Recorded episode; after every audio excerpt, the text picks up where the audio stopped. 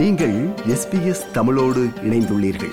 SBS dot com dot AU forward slash Tamil எனும் இணையத்தின் மூலம் மேலும் பல சிறப்பான நிகழ்ச்சிகளை நீங்கள் கேட்கலாம்.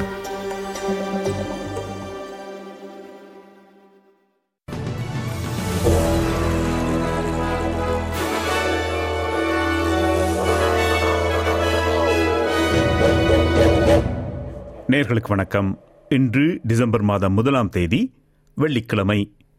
எஸ்பிஎஸ் தமிழ் ஒலிபரப்பு வழங்கும் செய்தி. வாசிப்பவர் குலசேகரம் சஞ்சயன். ஜெருசலம் நகரில் பேருந்து நிலையம் ஒன்றில் நடந்த துப்பாக்கிச் சூட்டு தாக்குதலுக்கு காரணமான இருவரின் வீடுகளை இடித்து தள்ளப்போவதாக இஸ்ரேல் அறிவித்தது.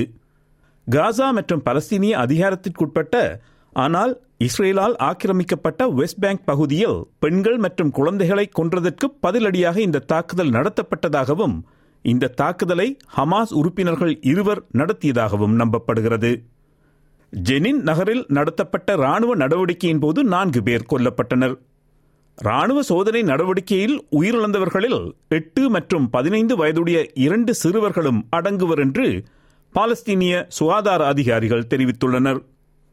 ஹமாஸ் நடத்திய துப்பாக்கிச் சூட்டுக்கு அமெரிக்கா கண்டனம் தெரிவித்துள்ளது.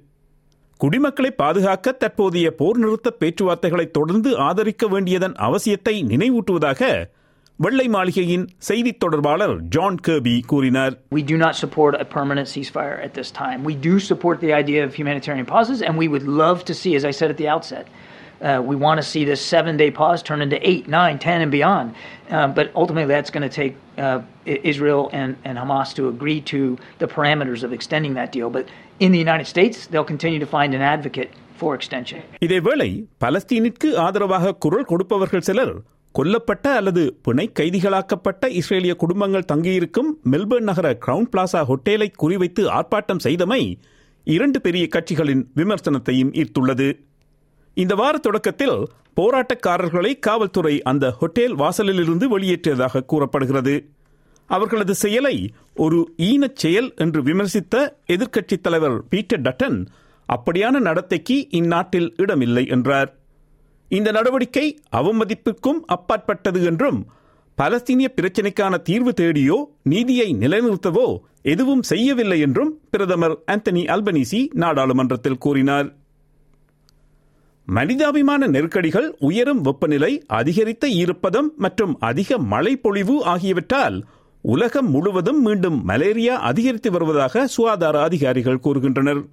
உலக சுகாதார அமைப்பின் சமீபத்திய அறிக்கையின்படி கடந்த ஆண்டு இருநூற்றி நாற்பத்தி ஒன்பது மில்லியன் பேர் மலேரியா தொற்றுக்கு ஆளானார்கள்.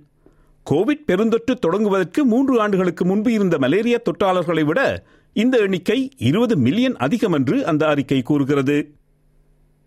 பருவநிலை மாற்றம் தொடர்பான பிரச்சனையில் பசிபிக் பிராந்தியத்திற்கு தாங்கள் உண்மையான கூட்டாளிகள் என்பதை காட்ட ஆஸ்திரேலியா இன்னும் பலவற்றை செய்யுமாறு வனவாட்டு அரசு வலியுறுத்தியுள்ளது. புவி வெப்பமடைதலால் பாதிக்கப்பட்ட நாடுகளுக்கு ஆதரவாக இழப்பு மற்றும் சேதம் ஆகியவற்றிற்கு நிதி வழங்க தொடங்குவதற்கான முடிவை நடக்கவிருக்கும் சிஓபி டுவெண்டி எயிட் காலநிலை மாநாட்டில் அறிவிக்கப்படும் என்று எதிர்பார்க்கப்படும் நிலையில் வனுவாட்டு அரசு இந்த கோரிக்கையை முன்வைத்துள்ளது. மரேடாலிங் பேசின் தண்ணீர் பகிர்வதற்காக புதிதாக அங்கீகரிக்கப்பட்ட திட்டத்தை எதிர்க்கட்சிகள் மற்றும் விவசாயிகள் குழுக்கள் விமர்சிக்கும் அதேவேளை அரசு தொடர்ந்து இந்த புதிய திட்டத்தை நியாயப்படுத்தி வருகிறது.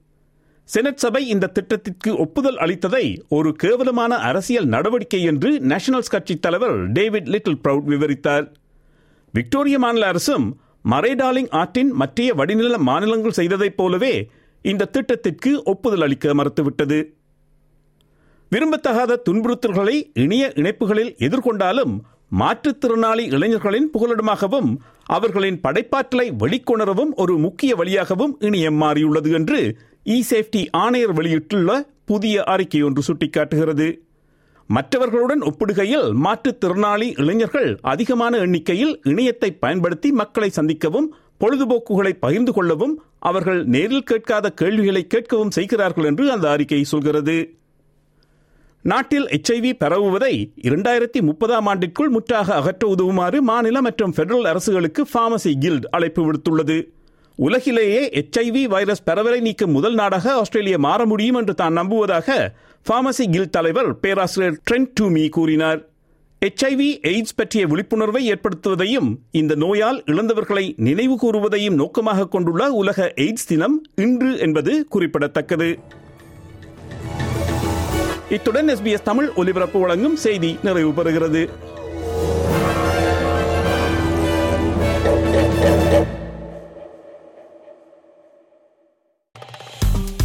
விருப்பம் பகிர்வு கருத்து பதிவு. லைக் ஷேர் காமெண்ட் எஸ்பிஎஸ் தமிழின் பேஸ்புக்